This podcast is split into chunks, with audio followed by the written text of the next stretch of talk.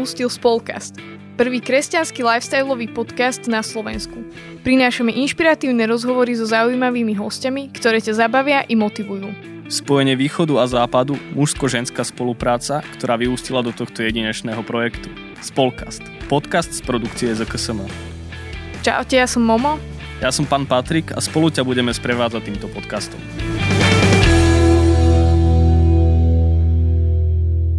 Vítajte pri ďalšej časti podcastu Spolkast. Dnes tu máme Patra Redemptoristu, publicistu, učiteľa a misionára oca Rastislava Dlhého. Rastio, ahoj. Ahoj, ahoj. Ahoj, Rastio, ja by som hneď takto e, začal zo strana teba, že e, ty máš veľa skúseností s misiami po celom Slovensku, taktiež aj, aj vo svete. A teraz momentálne pôsobíš na Litve. Aké to tam je? Ako by si vedel porovnať e, tú mentalitu Slovákov a Litovcov? v mnohom je rovnaká ako na Slovensku a v mnohom sa líši. To je ako, keby si sa pýtal na akúkoľvek krajinu, tak povieš, a toto je podobnosť a toto je odlišnosť. Tak to, napríklad to, čo je podobné, tak e, je to maličká krajina, počnom obyvateľstva polovica Slovenska, tak si viete predstaviť, naozaj malá krajina, ani 3 milióny nemá. E, rozlohou je asi približná alebo rovnaká Slovensku. A e, tá krajina má mentalitu malej krajiny. Aj my Slováci máme mentalitu mal, malej krajiny, Uh, nechceme si to niekedy priznať, ale my nie sme Američania, ktorí, ktorí vidia uh, tie, tie šíre polia a šíre, šíre, uh, šíru, šíru krajinu a teraz všetko je dovolené, I can do anything, hey, all, vieš, demokracia a tak ďalej. To je typicky Američan. Hej. Uh, oni sú skôr takí, by som povedal, hm, vo všeobecnosti uh, taký chránia si moju malú krajinu. To je, to, to je, toto je naše maličké územie, my musíme, musíme ju chrániť, brániť pred Rusmi a neviem pred, pred kým každým, hej, že e, sú radi, že sú slobodní, že žijú v demokracii a chránia sú, sú takí patrioti, toto je taký prejav e, tej ochrany svojej národnej identity. Takže e, tiež si niekedy neveria. Aj na Slovensku vidím veľa takých ľudí. E, kto si mi raz povedal, že keby ste sa Američana opýtali, že pozri sa tu cez Dunaj, chceme postaviť za týždeň most. Je to, je to možné? On ti dá 100, 100, 100 dôvodov, prečo je to možné. A Slovak ti povie 100 dôvodov, prečo to nie je možné za týždeň. Ako, skrátke, tak humorne som chcel povedať, že, že uh, Litva je podobná Slovensku takej tej, že, takej tej mentalite malej krajiny, hej, že, že sme chuďatka, nič nemôžeme, nič nezvládneme. Nechcem povedať, že všetci ľudia sa tak cítia, ale veľa ľudí tu je takých, keď porovnávaš s tým západom Slovakov alebo Litovcov, tak, tak ten, ten, sadáme si dozadu, hej, sme takí plachejší než, než zvyšok sveta a čo my, my už môžeme, my Slováci, čo už my môžeme, my Litovci. Čiže v som slova zmysle je tu veľmi veľa na Slovensku aj v Litve šikovných mladých ľudí, ale nielen mladých, šikovných, šikovných ľudí, jazyky ovládajú, cestovaní sú, ale stále majú taký ten syndrom takej malej krajiny, že No my sme, však kto, kto nás už pozná, všetci hľadajú, kde tá Litva je na mape, tak ako keď kedy si hľadali Slovensko. Kde, tá, kde, kde to Československo je? Hej, že, že e, človek sa potom tak cíti, že no tak ti to vysvetlím. Vieš, kde je Európa? no takže vlastne to isté s Litvou. Hej, že s, a cítia sa tak trošku zabudnutí tiež. A myslím tom, v tom medzinárodnom spoločenstve. E, je to krajina, ktorá veľmi veľa vytrpela za, vieš, u nás napríklad na Slovensku, tak my sme trpeli komunizmom, hej, Uh, oni, oni vlastne trpeli pred tým carizmom, potom komunizmom, potom fašizmom a potom zase tvrdým komunizmom, lebo boli v Sovjetskom zväze. Takže kopec mučeníkov, ľudí tam zabíjali, vyvážali na Sibír. Ale v takých počtoch, že pre nás na Slovensku to je nepredstaviteľné. Keď stretávam rodiny v Litve, ja si, že som sa nestretol s prípadom, že by daná rodina, v ktorej som, nemala minimálne jedného človeka, ktorý bol vyvezaný. Blízkeho, dedo, otec, brat. Že boli vyvezení a už sa nevrátili. Alebo, alebo sa vrátili tak, s pod, takým podlomeným zdravím, že... Čiže je to, je to krajina, ktorá strašne trpela a preto trošku taký ten negativizmus a pesimizmus, ktorý tam vidím u ľudí, to je zapísané do duše ten príbeh, hej, že stále nás niekto mladí sprava, zľava a vlastne celé to storočie bolo len slzy a, a, a, a krv. Hej, čiže tak trochu, trochu, trochu chápem Lit- Litvu a možno aj iné krajiny, ktoré boli pod Sovietským zväzom alebo v Sovietskom zväze, že jednoducho boli, boli, boli dusení. Tá národná identita nemohla ráza. Ich jazyk sa snažili Rusi vymazať aj cár x krát, hej, že vlastne uh, chceli poruštiť celú Litvu a tak ďalej. Oni tým viacej sa ešte v podzemí učili tú litovčinu, hej, že aj... Takže uh, sú mi sympatickí mnohom, mnohom. A, Litovci v takom, sú takí, by som povedal, tiež života schopný. Keď sa lit, litovec dostane na západ, tak e, prebije sa. Naučí sa jazyk bez akcentu. Alebo tak, že keďže ich jazyk je veľmi ťažký, ťažký, neskutočne ťažký je ten jazyk, tak e, všetko im je ľahšie. Takže tak v skrátke len reagujem na to, ako, a dá sa v takejto krajine, ktorá akože si mnoho pretrpela, robiť tie misie tak nejak akože ľahko? Alebo ako to oni príjmajú? Nie je to pre nich len nejaké také násilné presviečanie? Hmm. Alebo... E, ja si myslím, aspoň, mám taký pocit, že Litovci naše slovenské mentality, ako som povedal, sú veľmi blízky a ako keby nám hovorili, komunikovali, že Veď vy ste ako my, veď vy ste ako my. X krát sme to počuli, že vy ste ako my, že skôr si zavolajú misionárov Slovákov než Poliakov, ktorých majú cez, cez hranicu. Že ako keby potrebovali prez tisíc kilometrov, aby našli tak spriaznenú mentalitu, od ktorej ľahšie sa príjma evanelium. Je to zvláštne, ja to neviem celkom vysvetliť, ale je to tak. Takže my sa snažíme tiež ne, neísť ako tanky, hej, neísť ako tankov si už zažili dosť, alebo nejaké buldozere, teraz ideme všetko zrazu oni e, všetko zrazu, ja neviem, zmeniť a teraz zvalcovať to, čo bolo staré a priniesť niečo nové. Že najprv sa chceme započúvať vlastne do toho srdca toho národa do tej krajiny a oni sú takí aspoň na Slovensku to vidím, že ľudia tiež e, nemajú radi taký hurá systém. Aleluja, hurá systém, všetci sa obráte. Ľudia potrebujú, aby niekto vypočul ich príbeh. A že a, a ako tých dvoch emauských učeníkov Ježiš najprv ich vypočul, vyplakali svoje srdce a potom sa s ním začal rozprávať, že ako keby potrebovali, aby sme my tých Litovcov najprv vypočuli všetky tie ich ťažkosti. Nie so všetkým súhlasíme, ale ani Ježiš nesúhlasil so všetkým, čo mu ľudia hovorili, ale počul si to. Ale počul si, neskakal im do reči a tak ďalej. Takže mám taký pocit, že že bude sa dať veľa urobiť Litve. Sa pýtaš, či teda, aby sme vieme reagovať, či oni reagujú pozitívne na to naše ohlasovanie. Myslím si, že tým, že sme sa nejako od začiatku rozhodli tak nejako intuitívne, že poďme pomaličky. Buďme skôr pri tých ľuďoch, ohlasujeme to evangelium ako niečo, ako takú zväz, ktorá vonia. Ako chlieb. Jednoducho, aby im to zavoňalo, zachutilo a potom, keď im to zachutí, Takže eh, je tam veľa veriacich ľudí, ale aj veľa formalizmu. Ale zdá sa, že zatiaľ reagujú veľmi, veľmi pozitívne na, na, na to ohlasovanie a, a teda ideme cez angličtinu, slovenčinu, ruštinu a už aj cez litovčinu a s tými obrovskými chybami, ktoré my robíme, ale oni majú takú toleranciu voči, voči tým našim chybám, hej, že príjmajú to a veľmi si vážia, že sa trápime s tým jazykom, že sa chceme to naučiť. Takže sú takí citliví, takí, čo, je aj dobré, aj zlé. Dobré, že, že, že naozaj počúvajú, čo hovoríme, vnímajú, hej. V čom to je kedy komplikované, že oni majú, ako som spomínal na začiatku, taký ten, takú tendenciu k takému oplakávaniu, hej, že ako keby to storočie utrpenia, slz a krvi ešte pokračovalo a do nekonečna bude pokračovať. Čiže tiež pán niečo nové prináša do tej krajiny, novú budúcnosť a aby tomu ľud uveril. Čiže verím, že budeme, že tu bolo súčasťou pomaličky toho, toho, čo pán nové chce robiť v tej, v tej krajine. Ale zatiaľ, teda si sa pýtala, či reagujú pozitívne, alebo či to vedia prijať. Myslím si, že, že zatiaľ je to až, až nad naše očakávania dobré. Zatiaľ uvidíme, čo ďalej bude. Ja som sa vo všeobecnosti stretol aj s takými názormi, že, že misia alebo tá misijná činnosť, že, že trochu je to také akože násilné presvedčanie tých ľudí, ako keby sme sa vracali kde si v storočiach dozadu, že, že OK, keď si žijeme tak tú vieru my kresťania, ale že nejak evangelizovať alebo že chodiť na misijné výjazdy, že to je už trochu, trochu cez. Ty máš k tomu aký postoj? Teda asi viem, ale že mohol by si trochu k tomu niečo povedať o tom uh, povolaní hej, misionárom? Hej, také dve veci mi napadli, keď si, keď si hovoril vlastne o tom, že či to nie je násilné. Tak, tak uh, prvá vec je, že uh, to, čo Bohu ako ešte viac, ako, viac uh, než to je, leží na, na srdci konkrétnym ľuďom, kresťanom alebo církvi ako takej, to leží na srdci Bohu. Boh Otec veľmi, veľmi, veľmi, veľmi, veľmi túži potom a chce, aby, aby svet poznal jeho syna. To je to, je to úplne to, čo z neho triská zo Svetej Trojice, jednoducho, aby, aby bol Ježiš poznaný, aby ľudia si ho zamilovali, aby mohli prijať vykúpenie, aby sa im... Čiže Bože kráľovstvo, ako to Ježiš povedal, už je tu.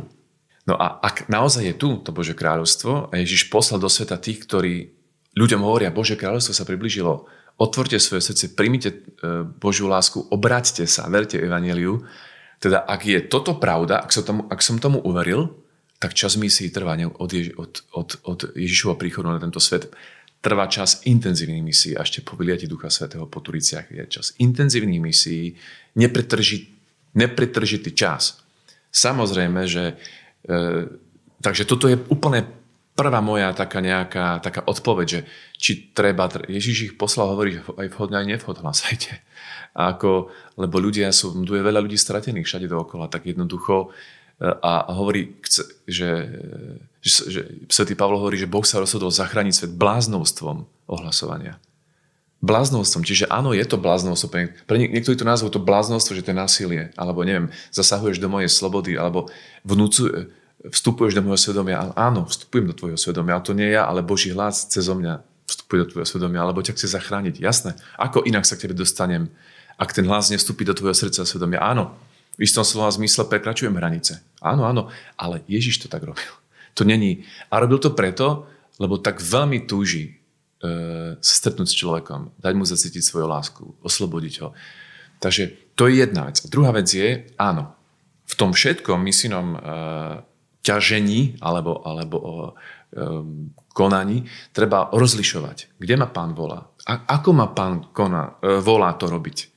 Mám to robiť na ulici, alebo mám to robiť len v, v rozhovoroch s ľuďmi, proste vypočúva, že si vypočujem ich príbeh a budem ohlasovať tým, že, že ich mám rád, že im pomáham. Ako to mám robiť? To už je druhá otázka. Rozlíšiť, ako to robiť. Akú formu zvoliť. To už nie je nalinajkované, že všetci teraz budeme na uliciach a kričať na zastávkach autobusov, že Ježiš prišiel a konáte pokanie. Hej. Ježiš môže niekoho tak, takému niečomu, takému, takémuto bláznosu povolávať, svetého Františka tak povolal, svetého Aflonca tak povolal, x svetých e, povolal toto robiť. Aj dnes povoláva takýchto ľudí, ktorí v metre sú a neviem čo. A, a niektorí z nich majú skutočné povolanie to robiť, ale nie všetci. Väčšina ľudí má také povolanie, má povolanie ohlasovať evanielium iným spôsobom. Hej? Čiže, uh, čiže asi tak by som to videl, že rozlíšiť, to učiť sa rozlišovať, že ako, kedy, akým spôsobom, komu.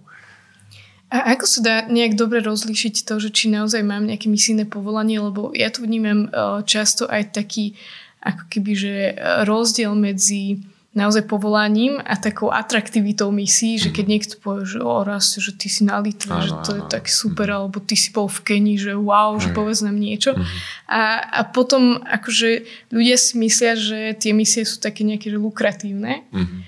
Hej, a že keď, keby sa mali rozhodnúť pre nejaké menej lukratívne miesto, tak možno by už neboli takí nadšení. Tak ako sa to dá tak rozlíšiť, že či naozaj, naozaj misie, alebo či ide o nejakú atraktivitu len? Tu je asi podstatné vlastne, že si uvedomiť, jak som to spomínal na začiatku, že vlastne tá túžba, lebo, lebo to slovo misie a, a, a, a, a, a za tým slovom misie alebo, alebo, alebo misio, je, je veľmi veľa obrazov, ktoré ľudia majú. Čo to sú tie misie? Tak ľudia, naozaj niekedy hovorím ľuďom, je to čo? Idem do Afriky, idem do Ázie, to sú misie, ja, in, iné nič?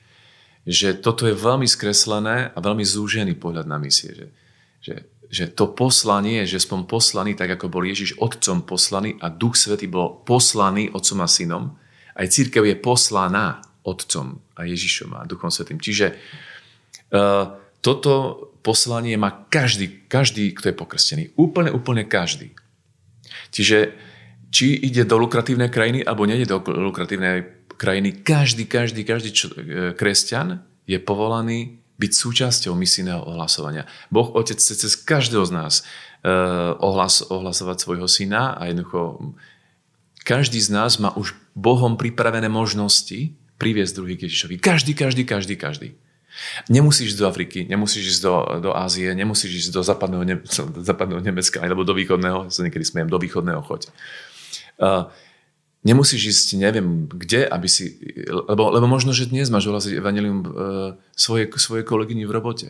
A možno to evanelium im jej ohlasíš tak, že vlastne sa bude trapiť nad synom a proste no, jednoducho pije a neviem čo všetko a ty to ohlasíš, pozri sa, Boh o tebe vie a, a, a mňa to kvôli tomu boli srdci a sa za teba budem modliť. Možno, že to je to, ako to máš robiť.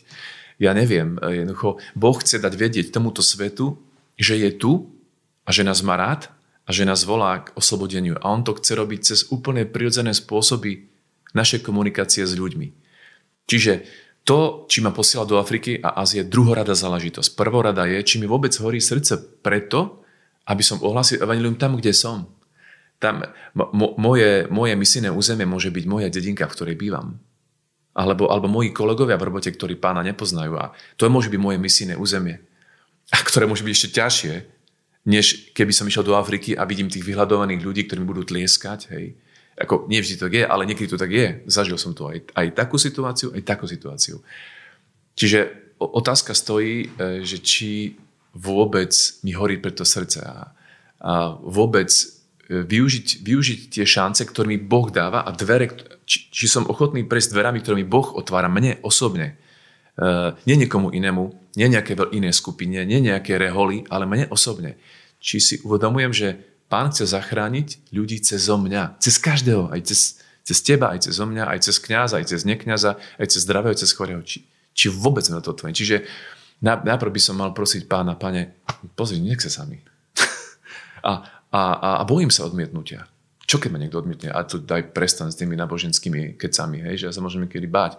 Že daj mi srdce, ktoré bude tak, za, tak mať rado ľudí a bude tak horieť pre, že, že tá otázka potom, že kde príde sama a, a jednoducho tým, že už som pripravený, tak pôjdem, pane, kde ma pošleš, pôjdeme. Ale v prvom rade, že či ti vôbec horí srdce to, že pre tých zlomených, tých, tých stratených. Čiže ja by som to tak trošku zjednodušil, že každý človek je k tomu povolaný a pozvaný, takže rozlišiť, čo sa týka toho rozlišenia, tak eh, Boh nám každému pošle do, do cesty aj ľudí, aj situácie, ktoré nám, ktoré nám pomôžu uh, rásť v tej službe misijnej. Hej, že, uh, alebo sa nám dostane do ruky dobrá kniha, alebo, alebo uvidíme niekoho, kto to, kto to robí, kto sa dokáže rozprávať s ľuďmi a dokáže ohlasovať radostnú zväz a ja sa to môžem od neho aj naučiť.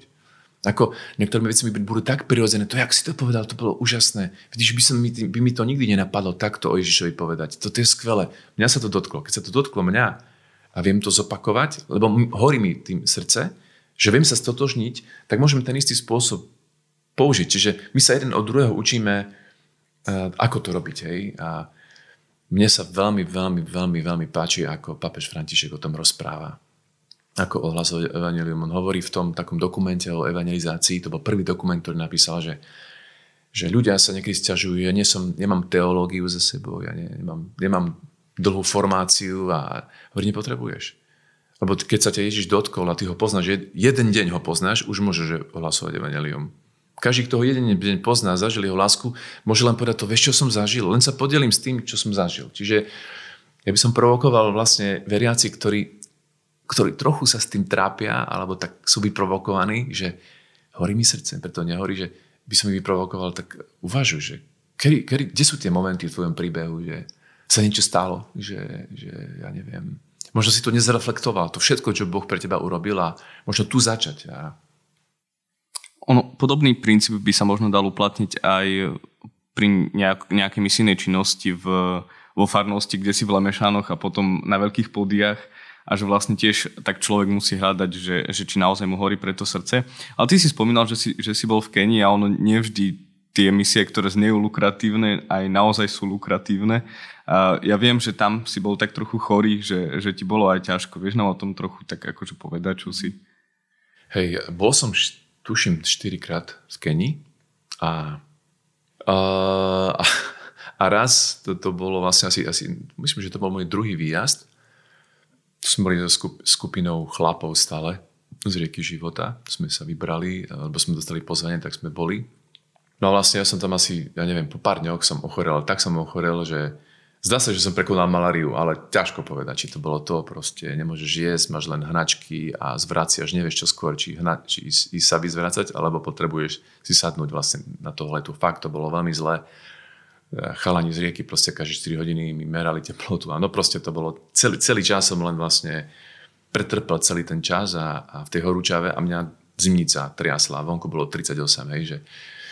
Tak aj to sa môže stať. Uh, uh, a bývali sme v tak jednoduchých chudobných podmienkach. E, niekedy by som to doprial tým, ktorí si myslia, že a bol si v Afrike a super, a si v lietadle, alebo to tak niekto povie, a si v lietadle, zaplatili letenku a tak ďalej. Ale už tam byť na mieste a vidieť tie, tie pomery a tú hygienu, e, ktorá má ďaleko od tých našich štandardov a to jedlo, ktoré, aspoň ja som sa, ja som sa vždycky, pre mňa aj to jedlo bolo vždy trápenie v Kenii. Priznám sa, že, že jednoducho nie som tak stavaný, bolo to pre mňa veľká obeta. Hej, to jedlo, žalúdok sa správal hociak, keď som to jedol a ostatným bolo OK, len mne nebolo OK.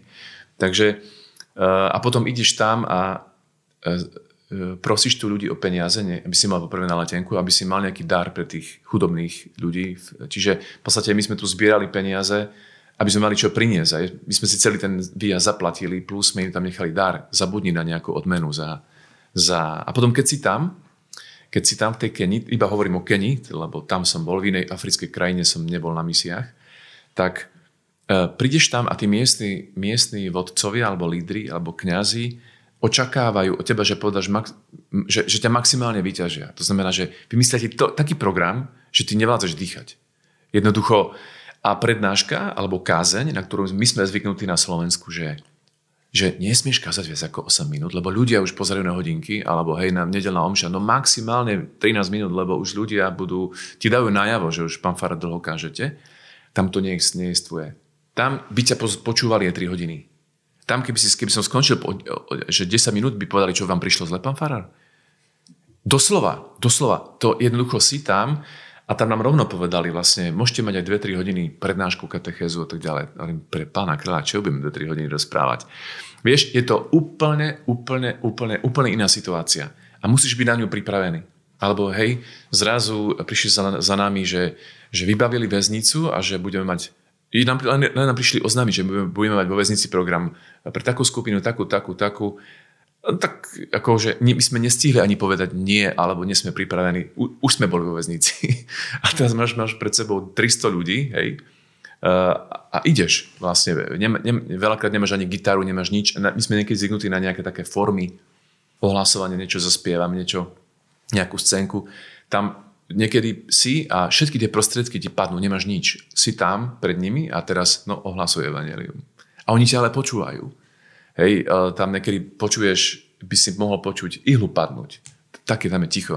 Čiže v tomto to je neuveriteľné. neuveriteľné. Vo väznici si a, a, a oni ťa počúvajú a, a vidíš na nich, jak reagujú na tú zväzť. Čiže a, takže hej, ja som, som vlastne aj, aj zažil aj, aj tú, tú reakciu na, na, na ohlasovanie, aj, aj tie ťažkosti, ktoré sprevádza niekedy E, aj zdravotné, ktoré niekedy sprevádza misionárov ako súčasť života. Takže. A máš ešte nejakú takú nepríjemnú skúsenosť naozaj, čo si povedal, že tak toto fakt zle vypadilo alebo bolo, bolo zle z misií z kadekoľvek? Mm-hmm. Uh, vieš, uh, myslím si, že každý, kto ohlasuje evanelium, s úprimnosťou vie povedať, že toto mi nevyšlo, alebo ja neviem, tu som sa netráfil, alebo ja neviem, poviem, ja som sa nevedel vôbec sústrediť, keď som videl tých ľudí. Hej, proste.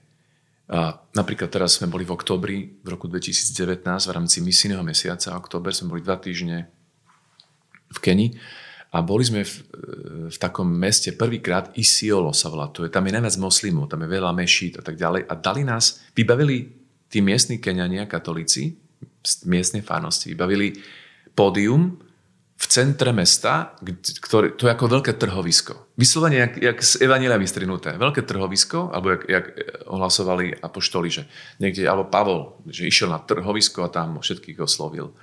Tak my sme boli vyslovene na trhovisku, kde, kde, boli, kde mali e, e, svoje obchodíky moslimovia. Čiže my sme celý týždeň, každý deň, 3 hodiny boli na námestí, hej, a, a jednoducho len som tam čakal, miestni spievali, tancovali a potom len, mi, len kývli na mňa, že ideš. A ja som mal ísť na pódium a mi povedali, môžete tam byť na tom pater aj pol hodiny na tom pódiu, vieš. Tak oni to prekladali z tej angličtiny do, do ich jazyka, hej. Ale jednoducho vtedy musí sa nesmierne spoliehať na, na inšpiráciu Ducha Svetého. Nesmierne, lebo všetko to, čo vieš, to, čo si použil, kedy si nemusí túto zapasovať veľmi, hej. Čiže tam je to, to bola taká obrovská príležitosť počúvať ducha. Pane, čo týmto konkrétne ľuďom chceš povedať? A vôbec to nebolo jednoduché. E, čo som sa, poviem, sa, sa rozčulil, my sme iš prišli z letiska, unavení, dobití z dlhej cesty, priamo na to námestie a pr- priamo k tomu pódiu, že, že my vás potom vybalíme, len teraz, a už nás posielali na pódium. Ja som nestihol sa nadýchnuť predstav si ten šok, ideš, ideš po, po, po dolej ceste z letiska priamo, nevyspatý, nenajedený, smedný, hladný, nervózny. A oni ti povedia, že na, na podiu, že ľudia čakajú, že čo... Ani, to, to jednoducho, človek musí byť pripravený aj na také, toto sú také mimoriadné veci, nie je to každý deň, ja chápem, ale, ale tam som bol vyslovene vytočený, že jak to bolo celé zle zariadené a tak ďalej. Ale nakoniec, keď sme na tom podiu stali, Boh nám dal slova. To som chcel povedať, že napriek mojej nervozite, napriek mojej také, že čo to je za, čo to je za chaos, čo to je za organizácia tej miestnej církvy, hej? tak pán nám dal slova a jednoducho aj taký pohľad na tých ľudí a, zač- a uvedomil som si, že som sa tam učil, učil na mieste inak rozprávať s ľuďmi. Hej, že všimol, všimol som si tam človeka, ktorý bol pri kobercoch. Oproti nám bol obchod s kobercami. Tak som začal niečo o koberci rozprávať. Hej, ako, alebo ja neviem, motorkári tam boli. Takí, ktorí na tých motorkách ako taxiky to funguje.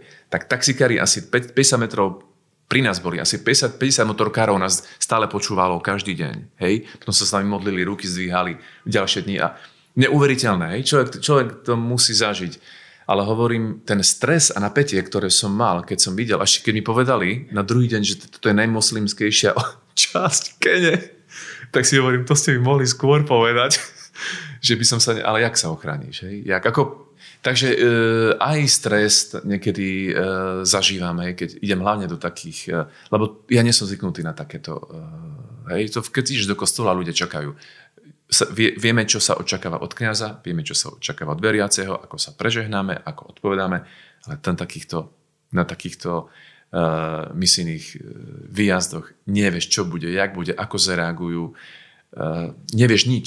Vlastne sa len spolieš na Ducha Svetého a na, a na to, že Pán chce zachrániť tých ľudí a ty si vyslovene tam ako blázon. Vyslovene si tam ako blázon a jednoducho. Takže uh, a niekedy, hej, niekedy si aj poviem, že toto som nedal. Toto bolo, ja neviem, motal som sa, alebo neviem, z toho stresu som zabudol aj svoje meno.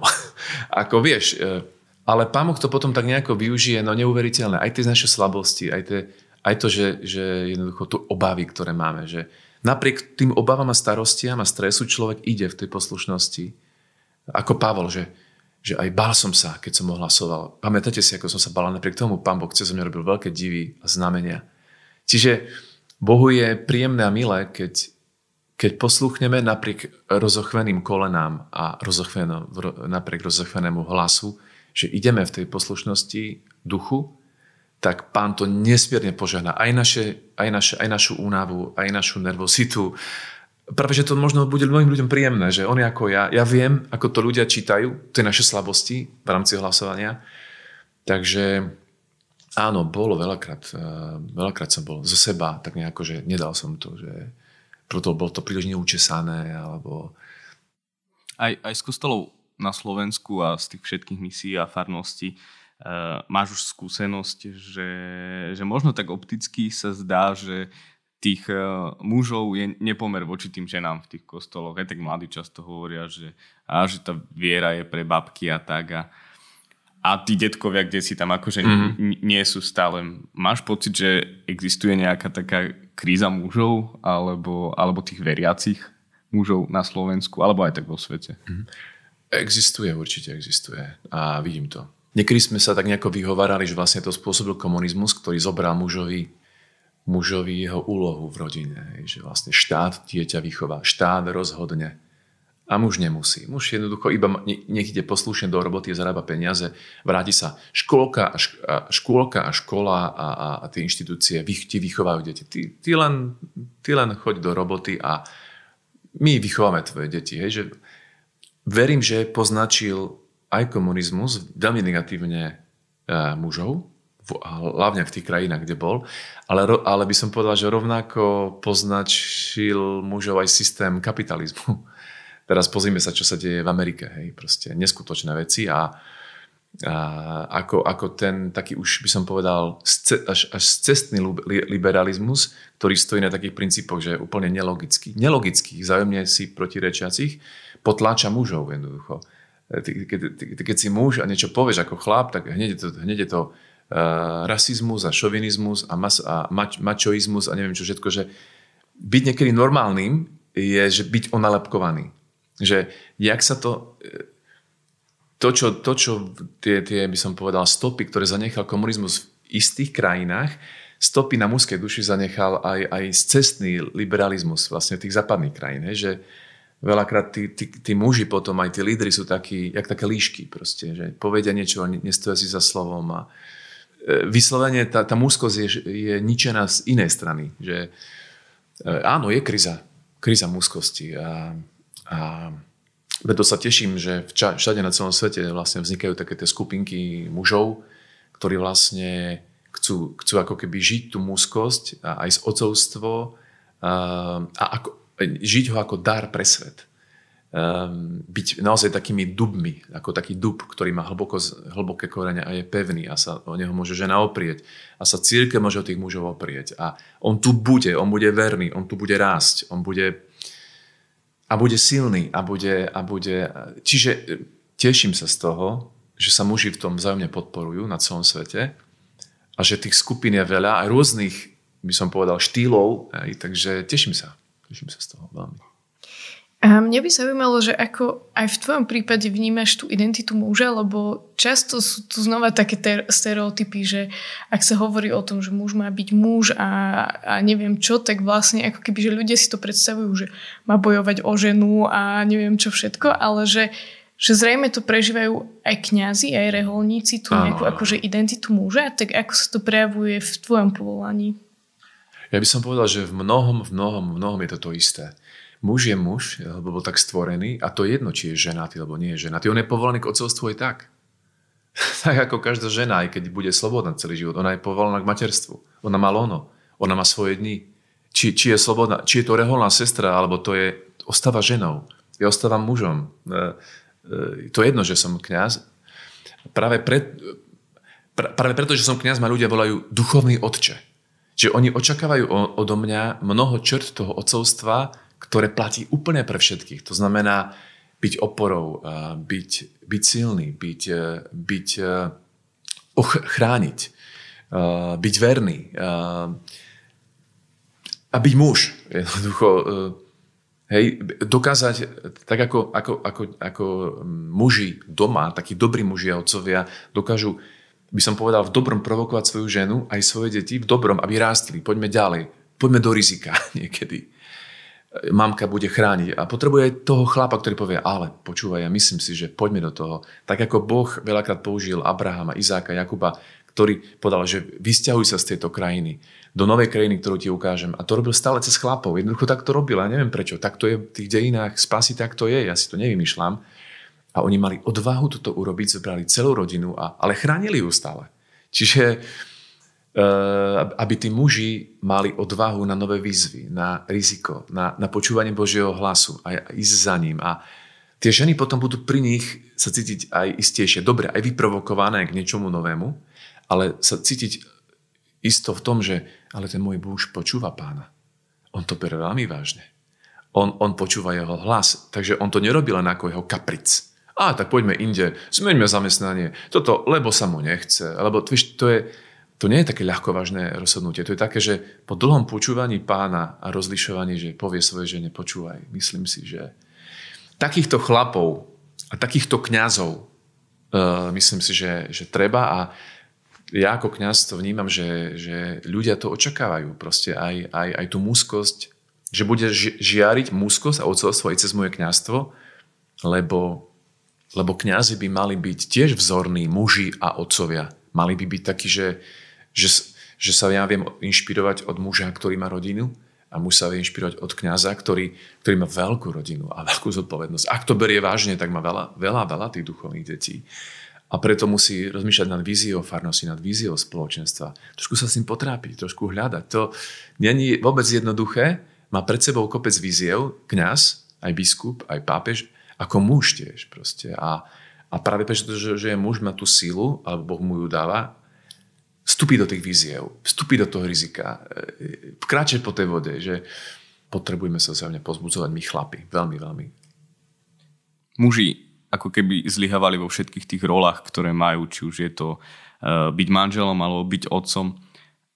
Aké sú podľa teba výzvy pre muža 21. storočia? Ako byť mužom podľa Kristovho obrazu týchto dní? Ja si myslím, že asi neviem prečo. Ako čím som starší, sa stále vraciam k začiatkom. Alebo takým... Kde je ten bod nula? Ako, ako to vlastne celé je? Hej? Že, a mne viac a viac ku mne hovorí písmo, neviem, možno preto, že, že rokmi si ho viacej uvedomujem si, aké je nielenže inšpiratívne, koľko takej praktickej, praktickej pravdy tam je pre mňa, ako pre muža, pre človeka. A mne sa zdá, že my potrebujeme pozerať, potrebujeme pozerať na, na tie princípy, ktoré, ktorými žili muži, ktorí boli podľa Božieho srdca v písme. A uvidíme takých ľudí, ak sa budem opakovať, ale uvidíme takých ľudí, ako bol, ja neviem, Abraham, ako bol, ako bol Jakub, Izák a Mojžiš a Dávid a aj chyby, ktoré urobili, ale, hej, ale, ale aj tie veľké kroky, ktoré urobili. A potom vidíme proste novo, novozákonný príbeh, je to neuveriteľné. Tí 12 a potom aj tí ďalší, však to boli tak odvážni muži, oni, oni neváhali svoj život položiť. Byty boli ničení. Pavol, keď nám povie, čo všetko zažil, čo všetko ten chlap zažil, tak si povieme, tak toto je chlap, akože neskutočný. Čiže ja si myslím, že my potrebujeme sa vrátiť. Potrebujeme dovoliť Bohu, aby nás naučil niečo o mužskosti a, a písmo nám ponúka nes, nesmierne bohatstvo a je neobjavené. Ja si myslím, že je neobjavené. A ono nám dá takú istotu, že ideme dobre. Že to nie je len nejaký taký mačoizmus, lebo, lebo aj tie, ja si uvedomujem, že vždycky je riziko, všade môže byť riziko, uh, dobre, chcem byť dobrým mužom a otcom, a, ale aj bude taký, taký vždycky riziko takého disbalancu, takej nerovnováhy, že budem teraz, dobre, tak chcem byť silný, tak budem veľa posilovať, hej, alebo ja neviem, teraz budem chodiť na nejaké výcviky, neviem aké. To všetko môže byť dobré a pomocné, to vôbec nie je zlé, lebo však je dobre, keď si kondične fit, lebo budeš mať silu hrať sa s deťmi a zobrať ich, uh, zobrať ich na, na, na ramena a proste skakať s nimi. Super, buď fit, potrebuje žena silného chlapa, ale na druhej strane e, ten, ten balans myslím si, že nám, že nám pomôže zachovať Božie slovo a potom aj zdieľanie tých chlapov tým Božím slovom. A, a vzájomne sa korigujeme. Že vlastne ja, niektorí chlapi si uvedomujú, potrebujem viac modlitby, iní potrebujem trošku aj tie kliky, aj poklikovať. Hej. Jeden od druhého sa učíme trošku vyvážiť to, kde to, kde to. Čiže čo, čo potrebuje muž 21. storočia? Myslím si, že vrátiť sa k, začiatku, k začiatkom, vrátiť sa k, k tomu zdroju, kde je to svetlo, ktoré, ktoré, ktoré osvec, osvecuje tú pravdu o mužovi, o, o, o otcovi, o, o takom právom mužovi a otcovi. A pre mňa, to je, pre mňa to je písmo a ľudia, ktorí ním žijú. Hej, že, že sú živým svedectvom toho, že žijú, že mám ich okolo seba nejakých tých mužov. A pre mňa osobne ako kňaza je, sú tí pápeži 20. a 21. storočia. To sú, pre mňa sú to hrdinovia ktorí čelia, ktorí čelia takým výzvam, tak ťažkým výzvam čelia a oni idú ďalej dopredu. Hej. Takže aj v církvi uh, medzi najvyššími pastiermi mám, mám obrovské, obrovské vzory, až ma to dojíma, aký, máme pápežov. Napríklad. A hovoril si o tom, že ako kňaz, ako muž, že potrebuješ hľadať aj vízie pre spoločenstvo, pre farnosť, že potrebujete sa navzájom povzbudzovať. Uh, ja sa chcem opýtať na tú spoluprácu s laikmi, v podstate v, ako v rámci spoločenstva, lebo e, mnoho laických spoločenstiev hľadá vždy zastrešenie kniaza a, a uvedomuje si, že, že to potrebujú. Ale chcem sa opýtať na tú druhú stránku, že ty ako kňaz tiež máš nejakú potrebu byť v spoločenstve s lajkmi alebo byť s nimi, akože o, sa podielať na nejaké misii, na nejakom diele? Ja to poviem tak, že vlastne kňazi, kňa, kňazi nie sú, nie, nie, nejesstvujú Boh, Boh nie vo svojom pláne nedal svetu kňaz, kňazov, aby tu boli pre seba Kňaz bol vybraný spomedzi ľudu pre ľud. Bodka. Ako ja, keď mám byť zdravý, ako aj muž, aj chlap, aj kňaz, musím žiť e, v spoločenstve. Prečo? Lebo to je princíp. Ja sa nemôžem zatvoriť, zatvoriť na faru. To, je, to takto Boh nechce. Takže boh, kňaz bol vybraný spomedzi ľudu pre ľud, list Hebrejom. To nie je môj vymysel, a preto má žiť, a to má to byť, má to byť otec a človek spoločenstva. Spoločenstva, to je princíp. To je, čiže uh, myslím si, že je to také obojstranné, že kňaz to veľmi potrebuje, lebo je človek. Homosociális zostáva aj vo vysviacké homosociális, človek spoločenský. Hej, nielen homo sapiens, ale, ale aj homosociális ostáva. Čiže už len z, takého, z takej psychologickej ľudskej potreby potrebuje mať okolo seba ľudí a žiť medzi nimi aby, aby sa z neho nestal čudák. To aj tak, ako to, tak, ako to patrí, platí o každom človeku. Sťahuješ sa zo spoločenstva, skrývaš sa, aj to dlho, no čudačieš, bude z teba taký samorast, také čosi, disbalans ti hrozí. Každému z nás hrozí disbalans. Ak nebudeme v tom spoločenstve, ktoré ma pozbudí, skoriguje a, tak, a niekedy tak, tak jemne, vôbec to nemusí byť nejaké veľké napomenutie, lebo robíš nejakú blbosť. Proste jemne, lebo ťa majú radi, tak ťa skorigujú a alebo, alebo si ty uvedomuješ, uvedomíš, že z, z životov tých ľudí, že pod niečo potrebuješ zmeniť. Spontánne sú pre teba výzvou tí ľudia. K modlitbe, k láske, k starostlivosti, ja neviem čomu všetkému. Veľa inšpirácie. Áno, aj starosti. Áno, spoločenstvo prináša aj starosti ako v rodine, ale tak to je. To je. Takže, takže e, takú tú psychologickú potrebu spoločenstva má každý jeden človek nevynímajúc kniaza. V čím sa kniaz líši od ostatných? Vysviacka ho nerobí imunným pred uh, potrebami, ktoré má ako človek. Hej? Čiže potrebuje spoločenstvo už z toho psychologického. A po druhé, aj z toho duchovného hľadiska jednoducho ten kňaz ako pastier tam je, aby, aby, aby ľuďom zase pomáhal. Teraz, ho, teraz ten druhý pohyb, že vlastne dostal nejaké dary pre ten ľud, ja neviem, dar svetla, pozbudenia, napomenutia, čo všetkého. A druhá vec, že kňazi e, tiež ako pastieri majú, majú dar rozpoznávať charizmy v ľuďoch. Oni sa to musia učiť robiť. Ak nebudú spoločne, ako, ako budú rozpoznávať tie charizmy? Že, že písmo hovorí na jednom mieste, že naša úloha pastierov je pripravovať Boží ľud na dielo služby. Citát z písma. Pripravovať Boží ľud na dielo služby. Čiže, aby som ja mohol pripravovať, ja musím s ním byť, s tým ľudom. Ja musím vidieť, že ty máš taký dar, počuj, popracuj na tom. Máš ten dar, ja ho vidím. Nezakop ten dar. Ale ja musím byť v tom spoločenstve, aby som to videl. Čiže, a ľudia zase mne môžu ako kňazovi pomôcť spoznať moje dary.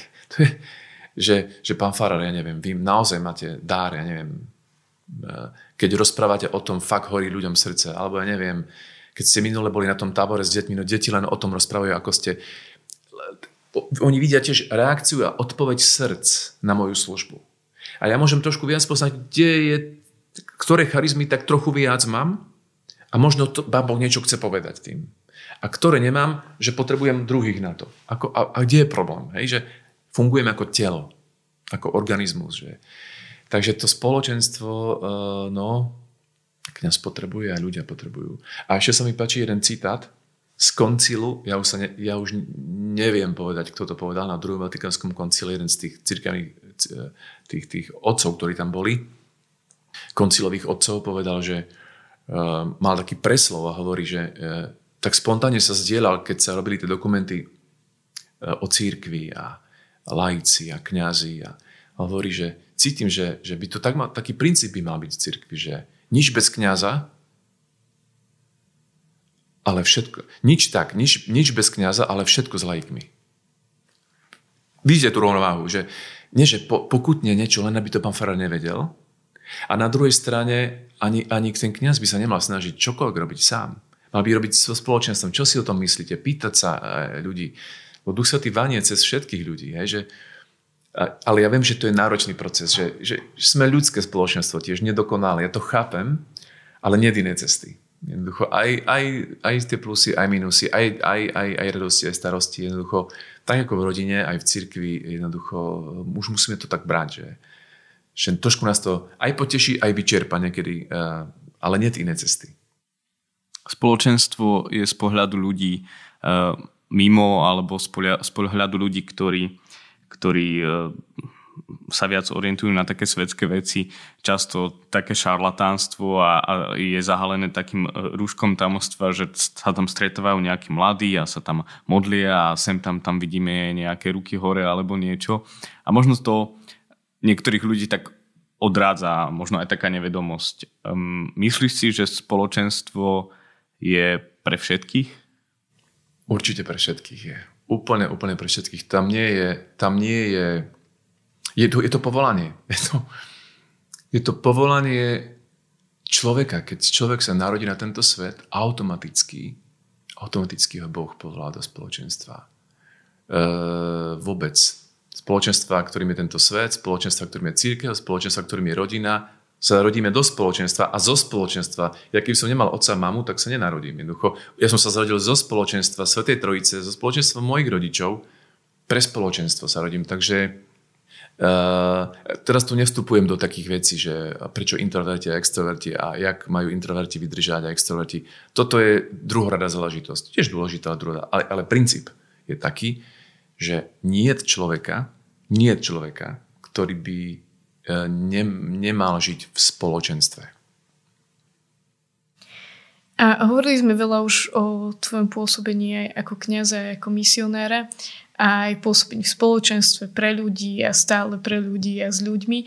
A často prichádza v takýchto e, chvíľach taký moment, že človek si povie, že už toho mám dosť, že už nevládzem sa dávať, už nevládzem slúžiť aj si hovoril o tom, že kňazi tiež nie sú imúnni voči veciam. Zažil si aj ty také niečo, že si povedal, že mám toho dosť, že ja už nevládzem ísť na misie, ja už sa nevládzem starať o ľudí, že už mi dajte uh, Áno, zažil som to viackrát. Uh, keď som v Bratislave 20 rokov, je to dlhý čas, bol to veľmi pekný čas, to bolo také moje, jak, som, jak hovorím, že doma pod Tatrami som bol 18 rokov, ale v Bratislave som bol 20 rokov. Čiže, čiže je vo mne, vo mne taká dvojitá identita, východňarsko-bratislavská. Hej, že vlastne som sa, lebo rastieš ďalej, formuje ťa to prostredie, ale teším sa, že som mohol žiť v Bratislave 20 rokov. Veľmi. Aj že som žil pod Tatrami tak dlho. Jednoducho teším sa aj, to, aj, aj, aj z toho, aj z toho. A tie obdobia prichádzali v mojom živote, keď mi odťažili, odťažili veci na pleciach.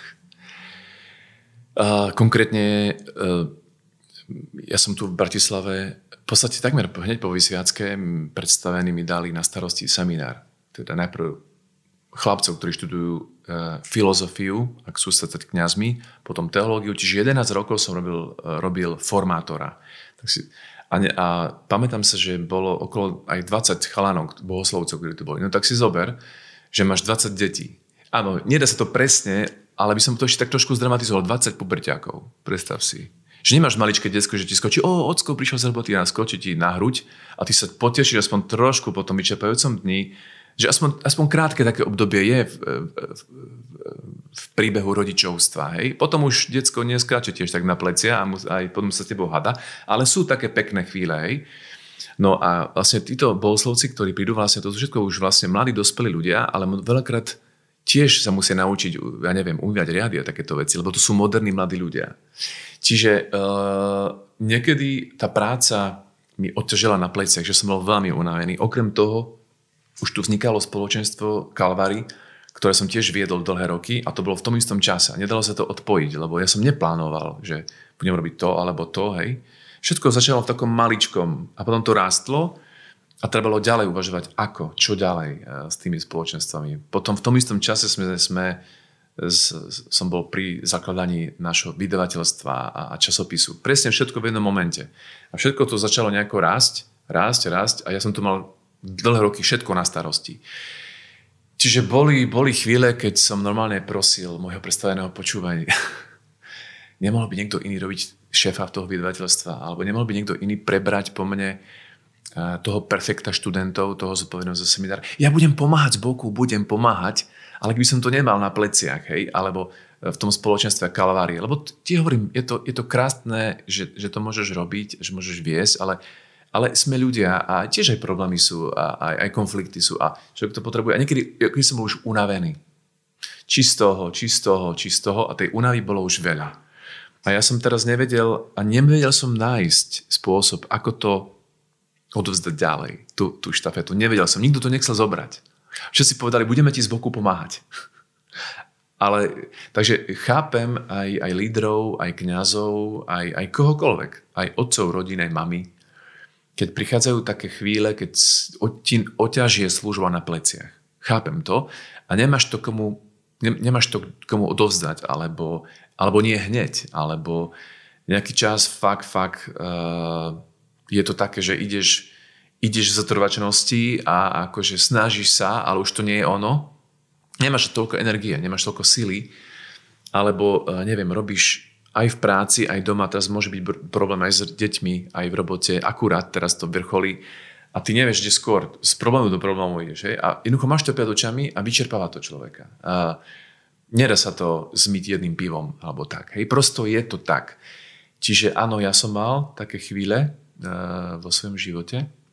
A vtedy je naozaj potrebné mať ozaj priateľov, kde sa vám vyrozprávaš, aj pofrfleš, aj, aj jednoducho vylej si srdce a priateľov, ktorý nie, ktorým nejde nevyhnutne o to, aby ťa naprávali alebo inšpirovali, len proste priateľov, ktorí sú blízko a ti povedia, ja viem, no ako je to náročné. A to je celé, hej? Jednoducho veľmi to človek potrebuje, veľmi to potrebuje a, a, a potom takisto koničky mať nejaké. Ak, bolo by to ideálne, keby človek stíhal mať aspoň, aspoň, aspoň jeden koníček, ja neviem, chodiť behať, alebo chodiť na hradzu, e, korčulovať, alebo ja neviem, plávať, alebo nie, niečo, čo robíš rád a že si trošku vyvetraš hlavu a vtedy vlastne aspoň na chvíľku zabudneš na... Je to veľmi dôležité. A ja som to niekedy zanedbával, sa priznám, že som no, prepískol to, hej, a potom som bol nervózny, som veľmi cítil, aký som nervózny. A už som sa nevedel ukľudniť, hej, že toho psychického uh, tlaku bolo príliš veľa, pretlak bol vysoký. Takže som rád, že toto, toto už nemusím robiť. Hoci to sú pekné služby, len naraz, keď je to, je to, je to, je to veľa. No. Ty si um, mal už uh, viac rokov uh, také problémy, že ťa súžovala bolesť fyzická a, a kde si to tak až, až došlo na hranu. Ako to vnímaš vo svojom živote? Možno ako niečo, čo, čo ti Boh e, poslal, aby ťa trochu zastavil, alebo, alebo máš to nejak takto prepojené, alebo to vnímaš len, že takto proste prišlo aj s vekom a je to prirodzená vec? Ja sa trápim s chrbticou už dva roky.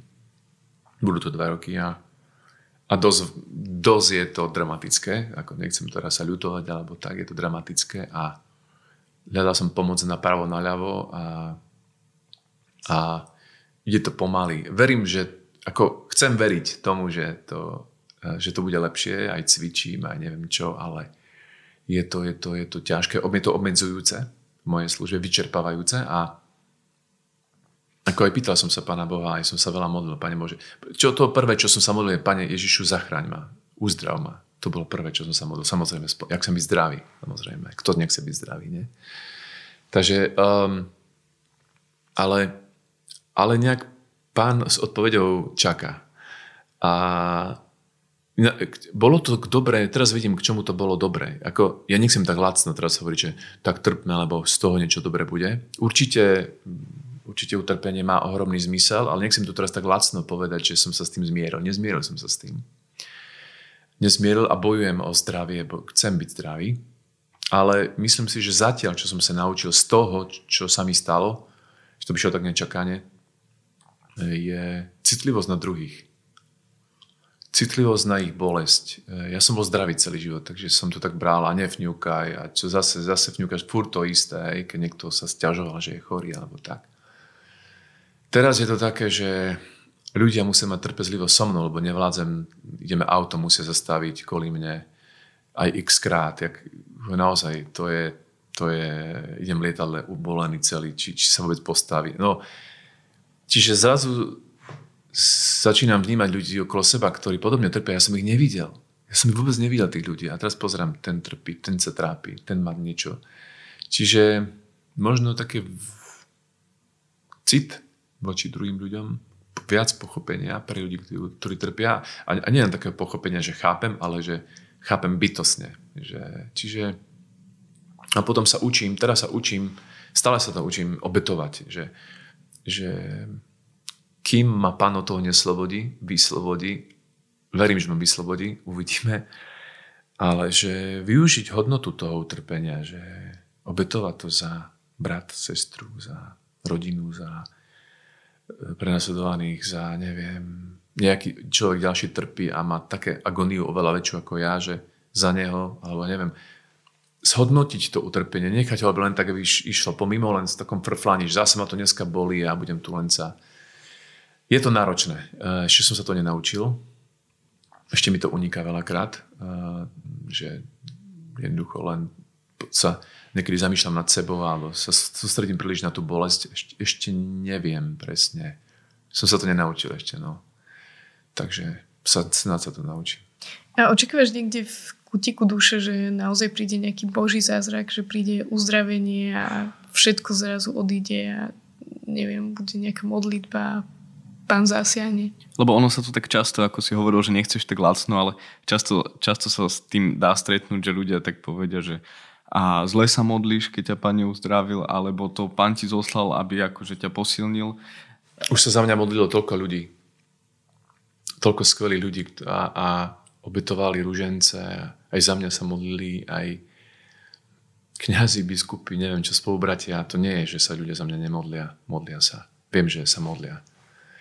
Ale zatiaľ, zatiaľ, zatiaľ pán sa rozhodol nezasiahnuť svojou spásanostnou pravicou. Uh, takže priznám sa, že, že tú nádej skriesiť pre to uzdravenie bude chcieť vieru v mojom prípade.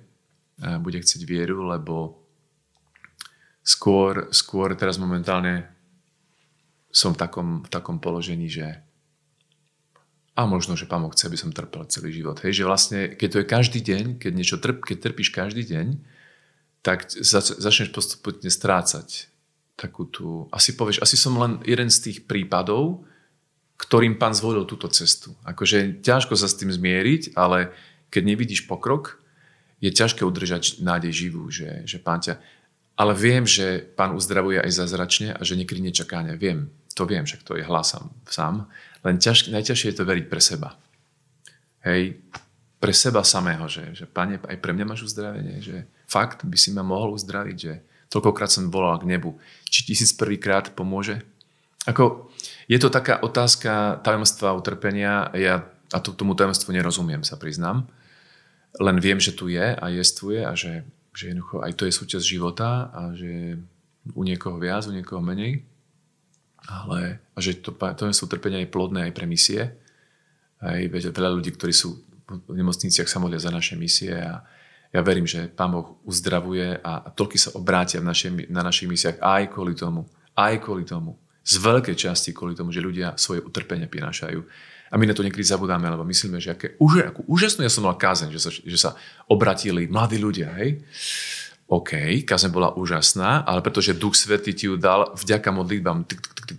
A to, že tá kázeň zmenila srdce človeka, alebo že ho posunula k obráteniu, toto nie je sila tvojej kázne. To Duch Svetý na základe niečoho. Jasne, že aj ohlasovanie je dôležité. Jedno s druhým, hej, hej.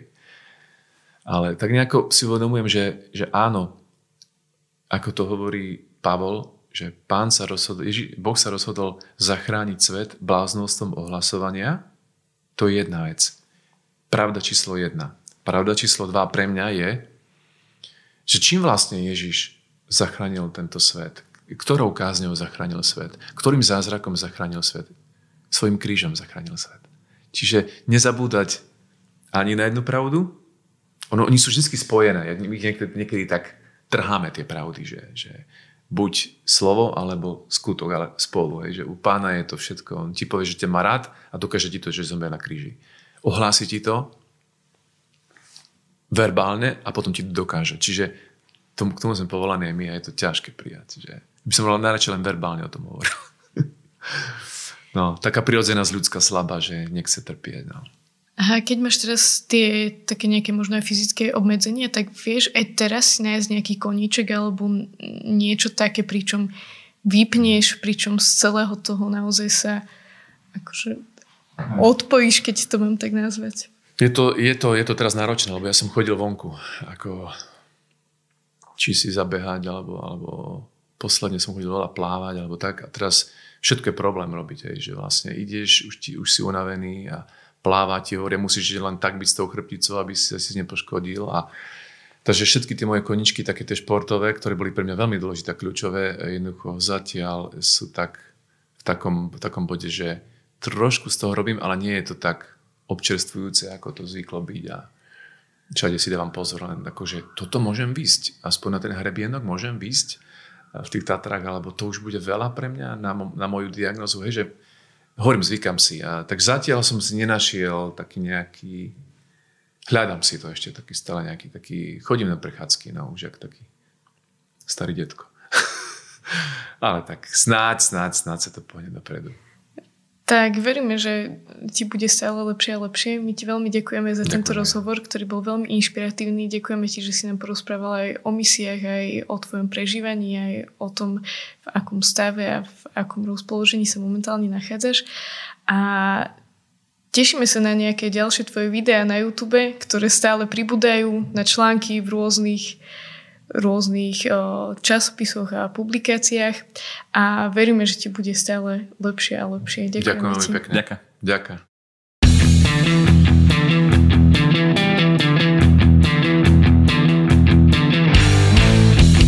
Počúvali ste Spolkast.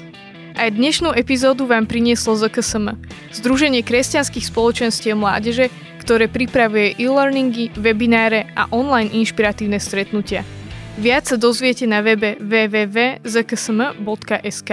Náš podcast nájdete v podcastových aplikáciách Spotify, Google Podcast, Apple Podcast. Všetky epizódy si môžete vypočuť aj na webe www.spolcast.sk, kde nájdete aj ďalšie pikošky z nahrávania. Sledujte nás na Instagrame Spolcast ZKSM a keď sa posnažíte, nájdete nás aj na TikToku. Tešíme sa na stretnutie už o dva týždne. Do, Do počutia. počutia.